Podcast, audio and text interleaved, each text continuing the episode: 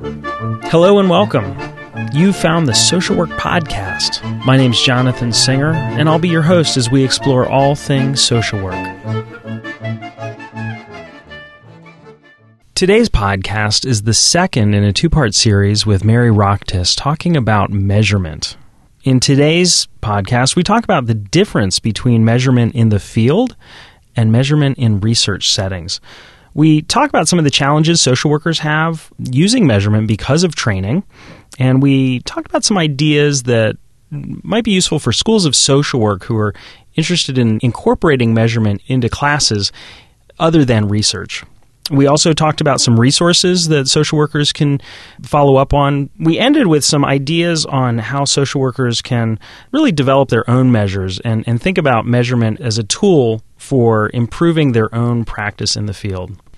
In part one of this series on measurement, Mary and I talked about how she became interested in measurement, the purpose, key concepts of measurement, including reliability, validity, and error, and what to look for in a research article when thinking about measurement. Without further ado, on to the interview with Mary and measurement. Without further ado, on to the interview with Mary and measurement. Mary, in the first part of our conversation, we were talking about what was the purpose of measurement, what were some of the key concepts in understanding measurement, and we talked a little bit about measurement in research settings versus you know the field. But I, I was wondering, are there differences between measurement for research and measurement that clinicians would use in the field? There are differences, but there are also similarities. Regardless of the purpose, if it's for clinical practice or if it's for research, you want the measures that you use to have good psychometric properties. And internal consistency, for example, is important. The reliability piece I talked about earlier. If they've been used in other studies, what have people found? For clinical reasons, I would I would always look for something that is brief, with clear language, and that's comprehensive but not redundant. For example, when we began to reconceptualize restriction and the restrictiveness of living environment scale, the ROLES, one of the things that people said to us very, very clearly when we talked to clinicians and practitioners about it was absolutely, this needs to be revised. We need something new but don't change it, which sounds like it is a contradictory message. But what they were saying to us is this is short, we can do it very quickly, it's in language we understand, it's not redundant, so don't change that piece of it.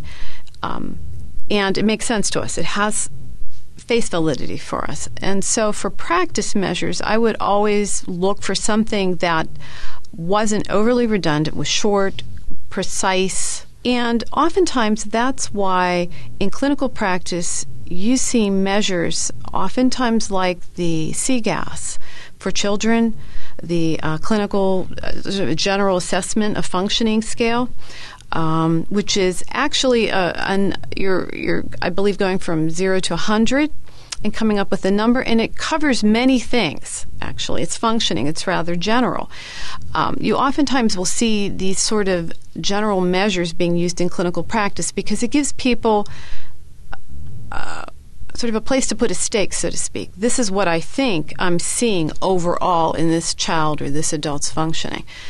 In research, oftentimes you have measures that might be more redundant uh, because you're interested in generating new knowledge uh, and less about using information to make decisions, you might see longer measures, multi item, uh, where you might have 106 items about something. Doing 106 items in the field would be very time consuming, and most clinicians won't do it.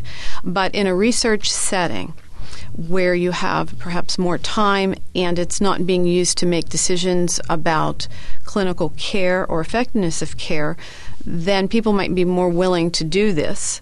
And it's really about generating knowledge as the purpose. When I think about um, using measurement for clinical practice, it's really about three things. One is decision support using the information to make appropriate decisions at key points. Okay, so I'm using this REMY, for example, to determine whether or not this child can move up a level uh, because they've been here for two months. I'm using it for outcomes monitoring.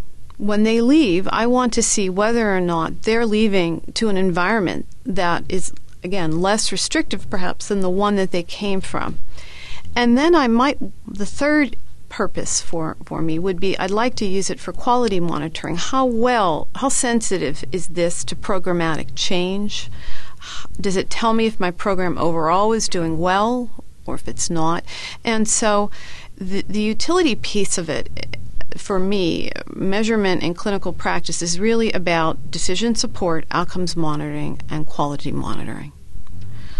And um, if you're interested in this area, there's actually a very good book that addresses this in more detail by John Lyons and Dana Weiner. It's a chapter in an edited book by uh, Mark Maruish called uh, Measurement as Communication and Outcomes Management.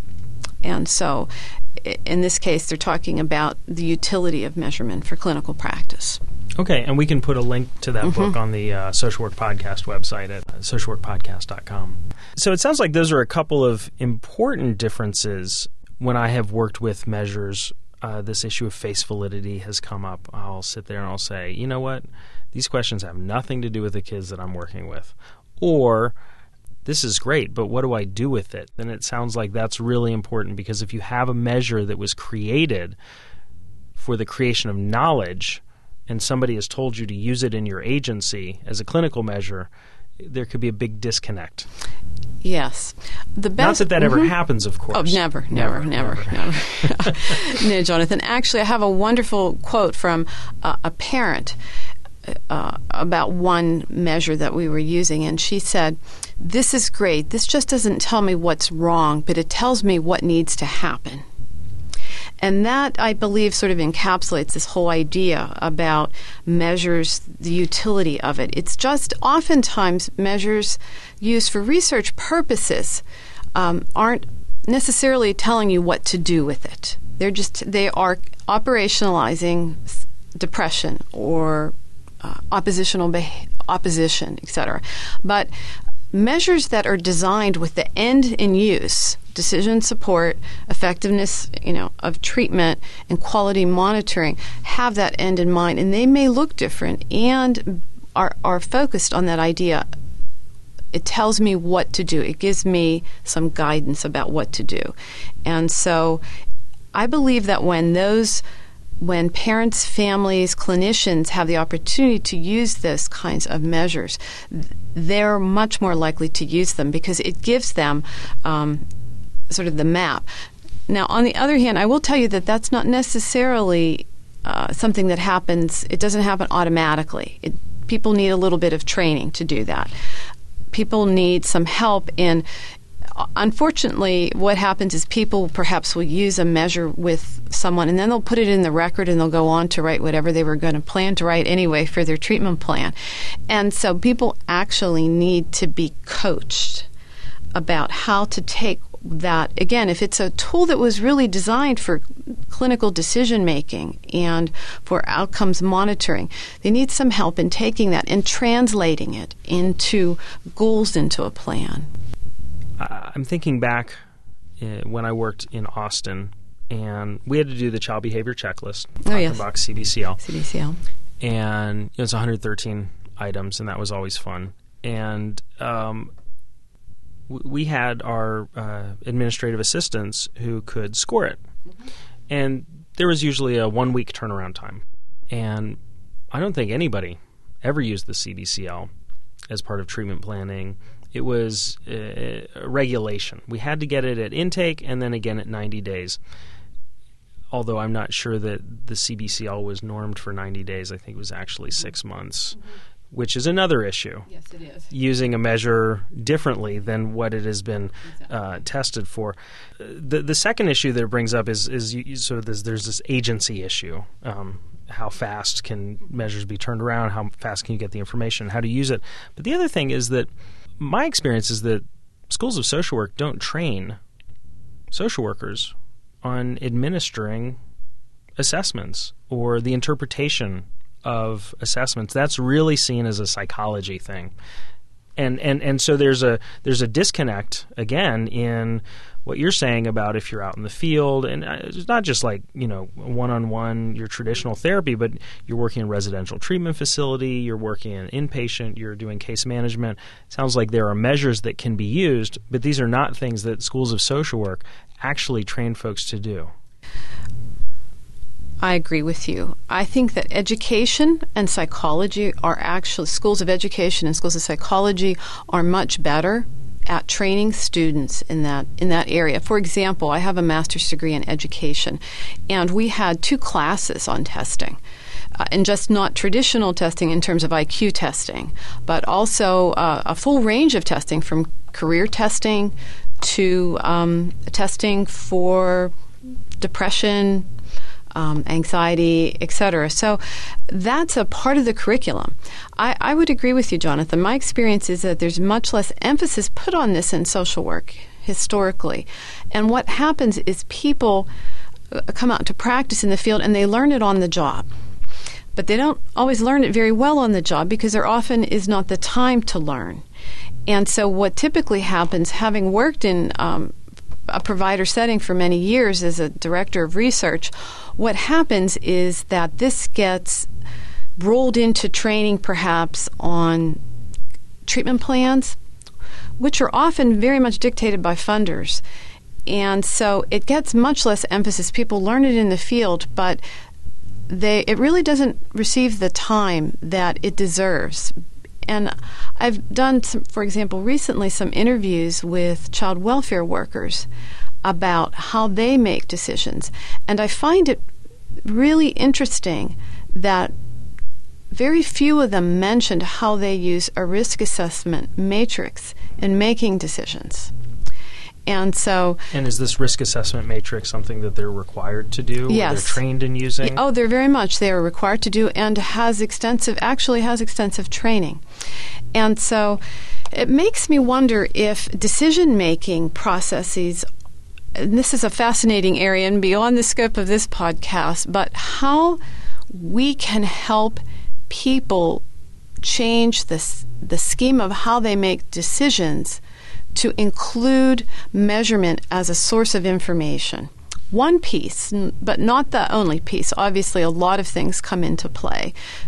I'm finding out their their past what they know from the past, what how they were raised, what they've learned in school, but also this piece of information that they've collected in a systematic way so that that becomes more natural in the decision-making process because I don't think it happens naturally all the time. And then if people don't learn it in their master's programs and they learn it sort of haphazardly in the field, I, I just don't think it gets used very very well. As you mentioned, what happens is you do it to meet regulations and then it goes in the record and that's it. As we're having this conversation, I'm wondering if it would be useful for students to receive information on measurements not just in a research class, but in in their practice class or their community organizing, whatever it is that they do. Mm-hmm to have uh, to have something built in to where you say, okay, so we're talking about depression, we're talking about family therapy, or we're talking about working with people in the community. How would you measure this idea? How would you answer this question? How would you help people to answer this for themselves?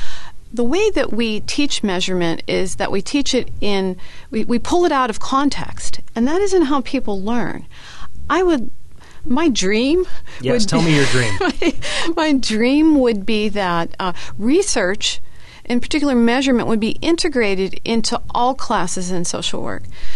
Uh, so that people in the clinical tracks are learning about measurement as part of evidence based practices, that it becomes part of their language, that in community organizing, that the measurement piece is part of the the classes, the curriculum, and just not a separate research class.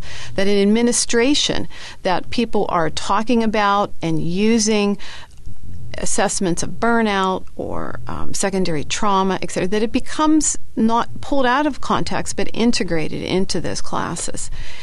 That would be my dream. I, I, I think that's a very reasonable dream to have. I know that in the practice theories course that I taught at the University of Pittsburgh, the um, we we in, we incorporated um, some of Scott Miller's scales, uh, outcome Hmm. rating scale, um, and, and, and the session rating Mhm. scale. And students were really excited about that. They Mhm. really found it, uh, I think, reassuring Mhm. to know that they can administer a, a four item scale at the beginning of a session, at the end of a session, every couple sessions, gather data, be able to explain it to their uh, clients, have their clients provide feedback, and and and, and sort of engage in that uh, sort of scientist practitioner Yes. model. Uh, and and and it, and it Mhm. fit. It wasn't something that was like, oh no, okay, wait, didn't I take my research class already? It really fit, and and and and I think it enhanced Mhm. the practice theory course. And I think it could be a natural enhancement of classes about supervision, uh, administration, um, just not in, in your clinical classes, in your community organizing classes, uh, uh, social theory. Um, sometimes social workers come into the foundations of research class that I teach and, and they say, Well, you know, I'm really not a researcher. Um, this has me very anxious. And um, I- hope at the end of the class that people leave with a real sense of excitement about the fact that they do research all the time, that they can. It's not separate, something that's done to them or they bring someone else in to do, but they do it. Uh, in the process of working with people, as you just described through Scott Miller's work, or if they're super, if they're supervisors, as social workers often are, and they're working with um, with new uh, therapists or new clinicians, that they can do the same kind of process with their supervisees. How you know, in terms of assessing how the supervision process is going, what they're learning, what they're not, where they need help. That you know that this doesn't perhaps need to stand up to the same level of scientific scrutiny for example, if they were doing it for another purpose, but for the purpose they're doing, it works, it makes sense, and most importantly, they come out with the ability to do that from a school social work. I think one of the challenges then uh, to using measurement in the field as we're having this conversation is because uh, because students don't leave having studied 10 or 15 different scales or they don't have uh, in their back pocket a couple of things they can pull out that they're really comfortable with. Uh, the question is out of the millions of scales that are out there how do you how do you know where to get them? How do you how do you know which ones to use? How do you even know what's available? Um, and and you talked briefly about some resources but uh, do you have other ideas for resources and and and places that uh, social workers can go to, to to not just learn more about measurement, but to, to find some measures that they can use in their own practice or uh, in the community. Yes. Well, there's always a, a, great resource book called Measures for Clinical Practice by Corcoran and Fischer. And I believe they're on their third edition, uh, might even be fourth at this point. And that is. And that's that, through Oxford University Press. Yes. It used to be through Free Press, but they, right. they, they changed yes. publishers, right? So, you know, I'd like to think that every um, nonprofit might have a copy of this, but I know that isn't always true. But that's a great resource to go to. I mentioned the book earlier, The Use of Psychological Testing for Treatment Planning and Outcomes, edited by Mark Maruish. We'll put the, the link to that. That's uh, relatively recent, 2004. Also, I think a great resource for people is actually the internet. Now, again, lots of stuff out there that you want to stay away from. So it's it's really a mixed bag. But if you use something uh, like, say, Google Scholar, and you begin to search that way, so say you're interested in trying to find a good measure of, oh, I don't know, um, social support. Social support. Well, you can type that in, and then you'll start to get some, uh, you know, some citations. Now, many people in practice settings don't have access to electronic databases the way we do at the univer- if you're sitting at a university. So th- I know that myself, having worked in a practice setting. So what do you do? You can't necessarily get the PDF of that article that you're interested in. Well, oftentimes in the abstract, they'll have the emails of the authors. I've been, I encourage people to email uh, the authors and say, I'm very interested in what you've written about in this article. I can't easily access a copy of it, but I wonder if you could send it to me or tell me more about your measure of social support.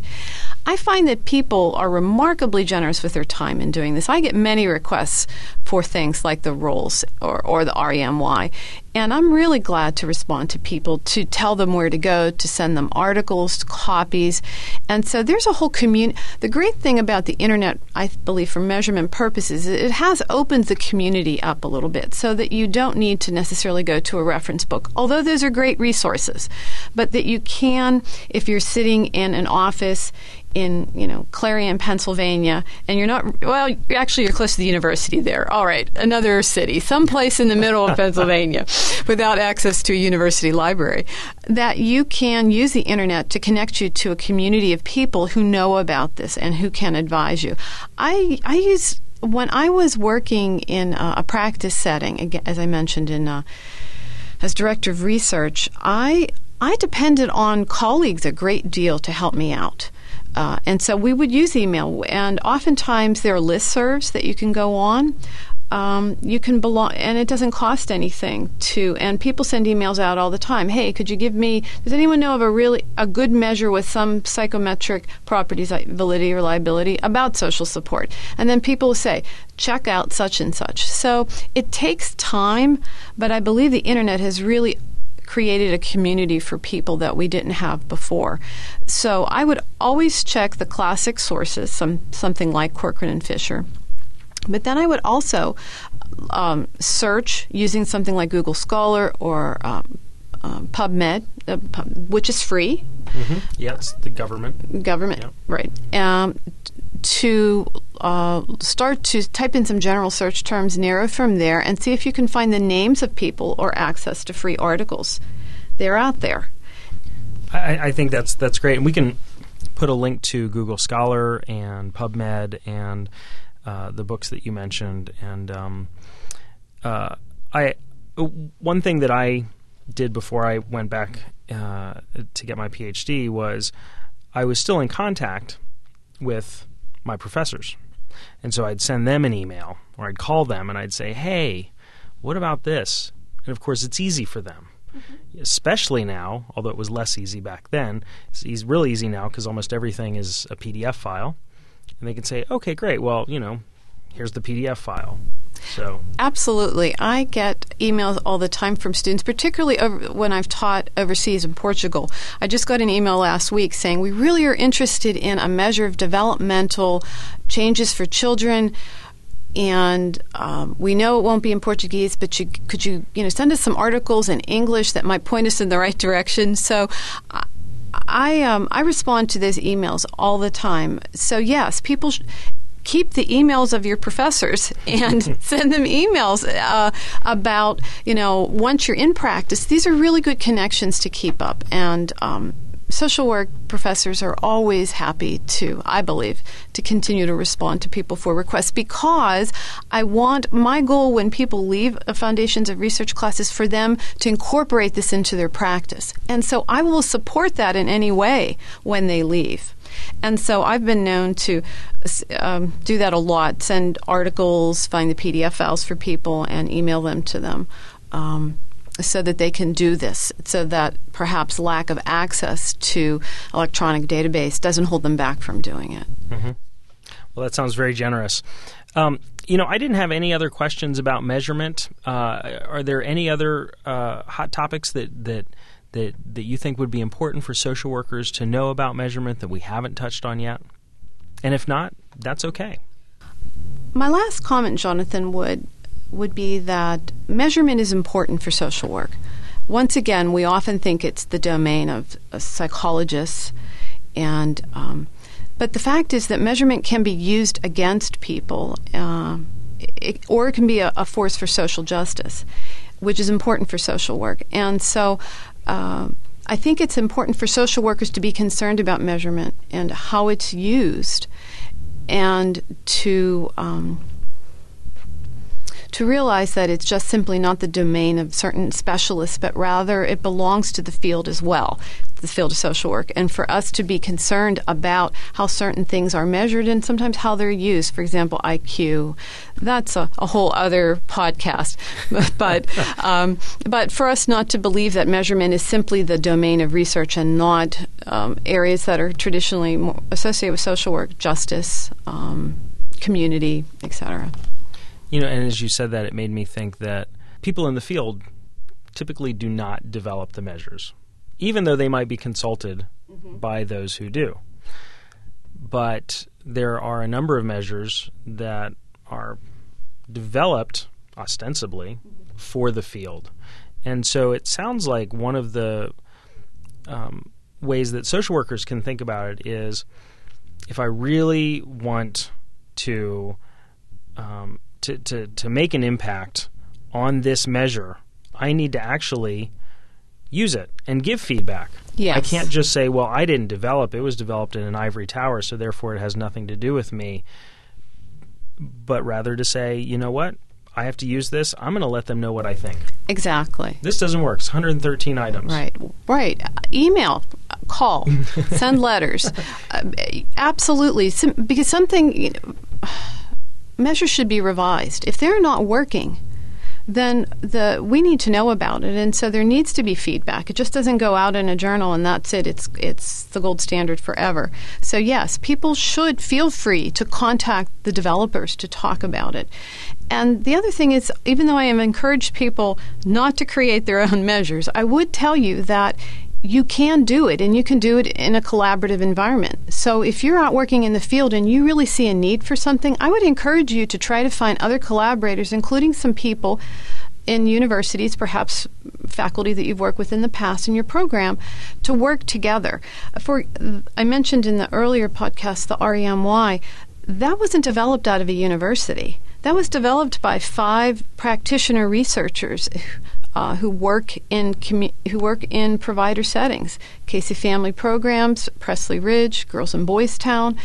Um, so it was developed out of with working in conjunction with some people from George Washington University. So and with the University of Washington. So you can see it was I'd like to see more practitioners saying, "Hey, we really need a new measure of such and such." And working together. I might add actually without a budget. It was all in kind. So it wasn't like you need a lot of money. You just need time and expert and, and help. So while I'm, I'm not suggesting that every practitioner go out and try to measure something, I will tell you that it can be done. And so not to be, you know, close to that possibility. And and you're actually talking about a uh, a measure, an instrument that um, could be used outside of the specific setting in which it was developed. You're actually talking about developing something with good psychometric properties and things like that, which is different than creating um, the kinds of scales that Insoo Kim Berg talks about in solution focused treatment, where you say, okay, so mom, tell me about what's going on with you. Okay, so on a scale of 1 to 10, this is your own personal scale that's just for you. So those are two different types right. of scales. Exactly. And you can use they both are they both have they're both um, useful. You have great utility. They're for slightly different purposes. Mm-hmm. The purpose is different, but yes, you can do both in, in a practice setting. And so, uh, social workers should also consider the fact that while they can do something that is unique, perhaps to one client or one situation, working in collaboration, they can also create something that has a different purpose and has and can go on to to create the body of knowledge that, that validates that tool. So we can do it all, Jonathan. We can do everything. We're social workers. All right. well, Mary, thanks so much for talking with us today about uh, measurement. It was it was a real pleasure. Well, thank you for inviting me. It was wonderful. Thanks. I'm Jonathan Singer, and thanks for being with me today for another episode of the Social Work Podcast. If you missed an episode or have suggestions for future episodes, please visit socialworkpodcast.com. If you'd like to support the podcast, please visit our online store at cafepress.com slash swpodcast. To all the social workers out there, keep up the good work. We'll see you next time at the Social Work Podcast.